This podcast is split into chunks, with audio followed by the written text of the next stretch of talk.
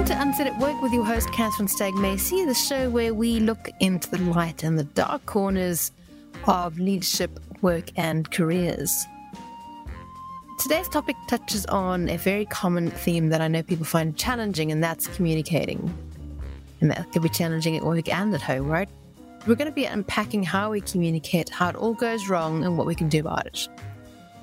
I want to start with some research that's really applicable here. It's about communication in marriages. This is the work of doctors Julie and John Gottman. They're two American psychologists who have spent their lives researching the science of successful and loving relationships. And from their research, they can predict which couples will divorce within five minutes of watching them.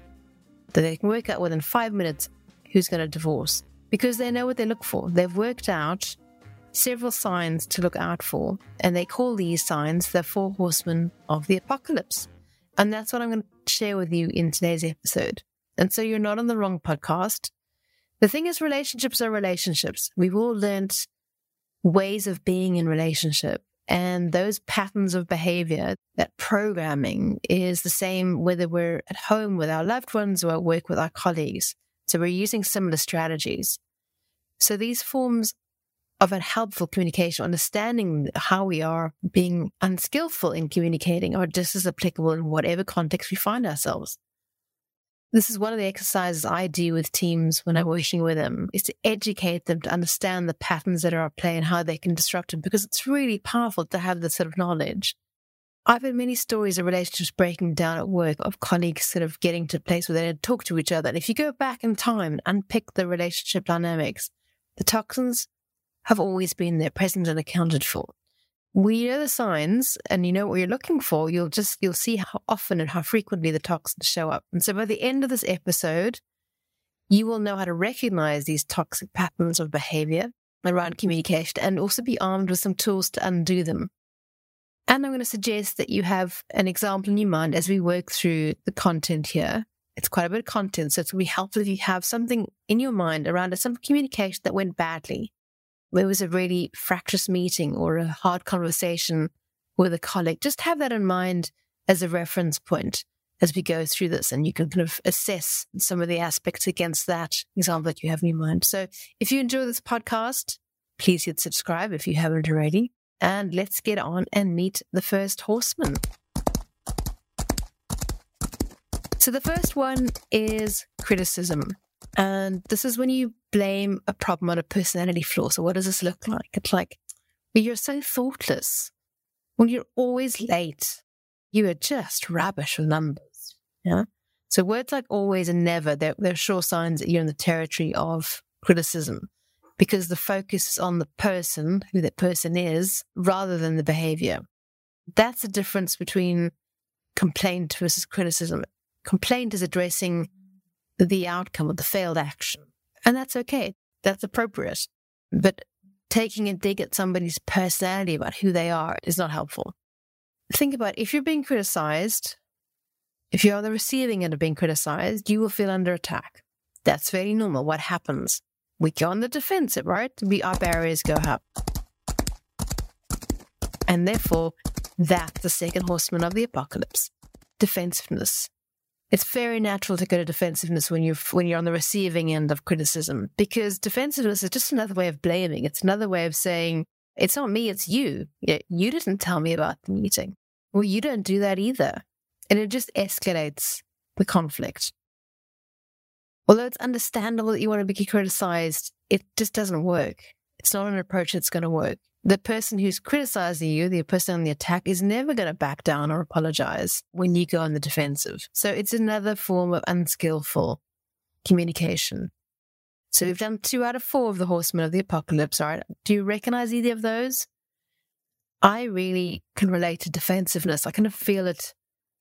I feel it in my stomach, and that's always a useful thing. Like, where do you feel it in your body? It's often a useful sign for you. That's what's going on for you my stomach clenches and I feel small. I actually feel when I'm in the place of being defensive, I feel like something's towering over me, like I'm this small person in some sort of way. And that's a good way to start coaching myself out of that.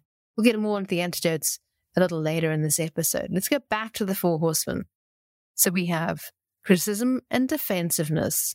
And if that goes on backwards and forwards for a little period of time, the next horseman is going to come into the room and that one's contempt. Now, this is a tough one. This is what Gottman's call, John and Judy Gottman call the sulfuric acid for the relationship. That's a tough one, right? It's, and think about what it means to be, to have contempt for someone. It's looking down on your nose with disgust.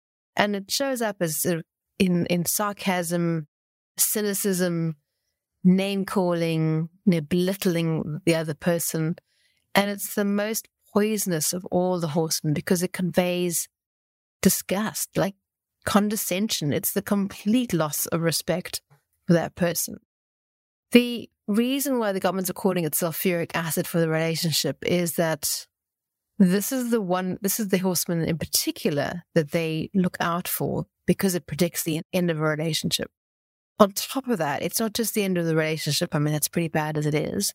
It also results in impacting the other person's immune system, how many infectious illnesses that person has in the next year.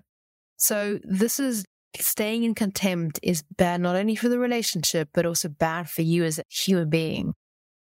Finally, after several rounds of criticism and defensiveness and some contempt, the fourth toxin is going to show up, and that is stonewalling just becoming the stone wall, this zero response, checking out, shutting down, can look like cutting off communication or silent treatment, refusals to engage. In, in, meeting rooms, I often see it in people leaning back on their chair, arms crossed, leaning back, maybe even swinging back on the chair. Doesn't mean everyone doing that is stonewalling, but that's often a possible sign that person is starting to check out, like physically moving their way themselves out of the conversation to the extent that they can because they have to be in the meeting room. And this checking out is about staying safe. It's you know, internally the person's moving to the fight or flight mode and they are flooded. And stonewalling is a coping strategy. It's a way of checking out to the extent that circumstance allows. And if that's what's happening, it's a good time to take a break from the conversation. We'll get onto antidotes shortly. But by now, you've probably got a good sense of which is your preferred go to, and you might have a different one at home versus work. I tend to be more critical at work and more on the defensive at home. That's okay, just by knowing what this is. We all do this at some point. We all have some sort of pattern. So the goal is not to never have a toxic form of communication. The goal is awareness of your own behavior and taking responsibility. So let's walk through the four and the antidotes for, to the horsemen and what to do when they show up.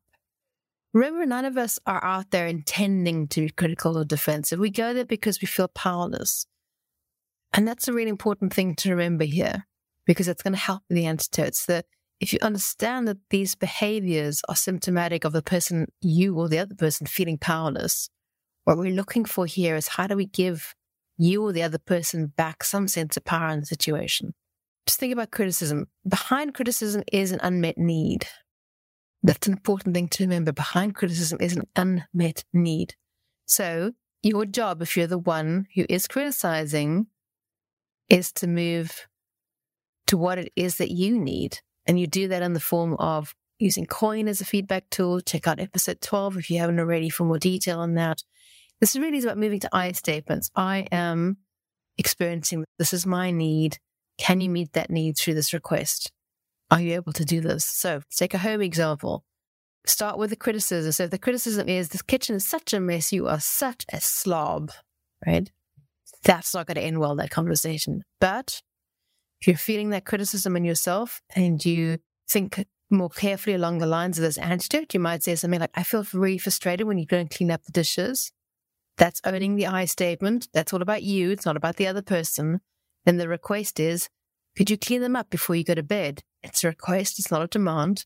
The person might have something else to offer, but that is a adult way of having the conversation. If the other person is being critical, so you're being criticized, listen for the reasonable request in there. So maybe you hear you're being told that you're thoughtless or not professional. Maybe what you're actually hearing underneath that is that they didn't get to hear how important this meeting was with this client. And so you could say something like, Well, I'm really sorry. I will do better next time to give you more context. Try and see if you can meet the need behind the criticism. So that's the antidote for criticism. So talk about defensiveness.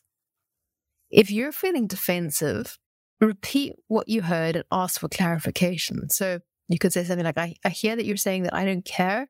Could you clarify that? The other antidote here, and this is hard, is to look for the 2% truth in what you're hearing. It's an interesting concept, 2% truth. What's the smallest bit of truth in what this person is saying at you? So, for example, it could be true that you leave things until the last moment. That's true. And then that has implications for other people. Especially defending your position, just acknowledging that's how you are and taking responsibility for the impact of that.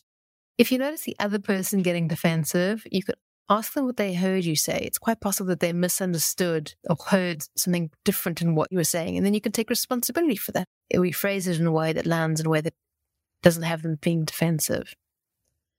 The third horseman was contempt. And so we look at some of the antidotes for that.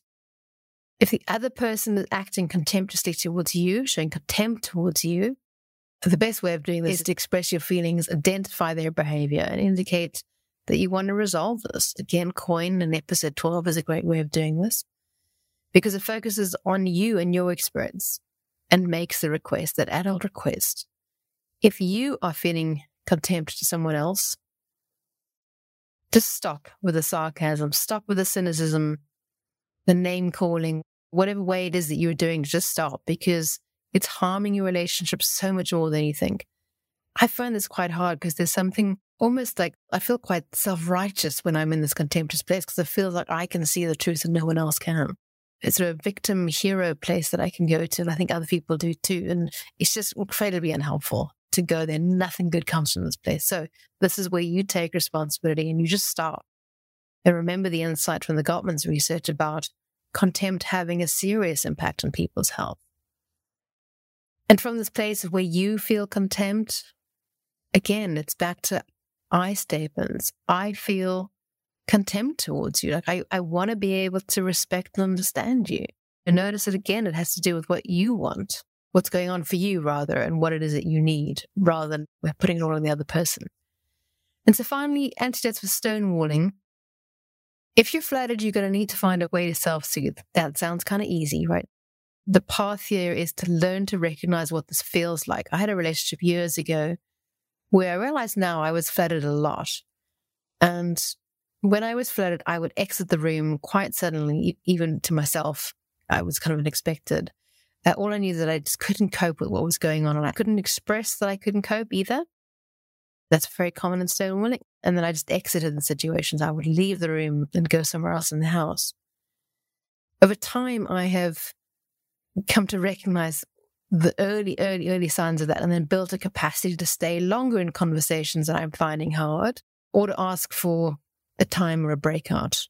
And you build that capacity through practices there's a way into practice, any sort of somatic practices, meditation, relaxation, all those practices that help soothe your nervous system will help you build a capacity to not get flooded as quickly as perhaps you are now. The other antidote to stonewalling is to look for what you need to be in place for it to feel safe to speak up. There's something stopping you speaking up. There's something in you says fight or flight is the best response here. And the challenge here is you need to look for this in peacetime, not when you're flooded. So when I work with teams, for example, we look at designing team agreements in peacetime, ways of working with each other. We have agreements for when it gets hard. The first time we do this, people don't really get or appreciate the power of this until we've cycled through some hard conversations. I point them back to those agreements and they get it. And so what might those agreements look like? It could be just naming it. Like, wow, this is a really hard conversation. It could be permission to call a timeout, that anyone can call a timeout when it's getting very hard. We don't get to challenge the person who calls a timeout. It, the timeout applies to everyone, and then you get to reconvene at a time that suits you, whoever it is, the pairing with the team, whatever that is.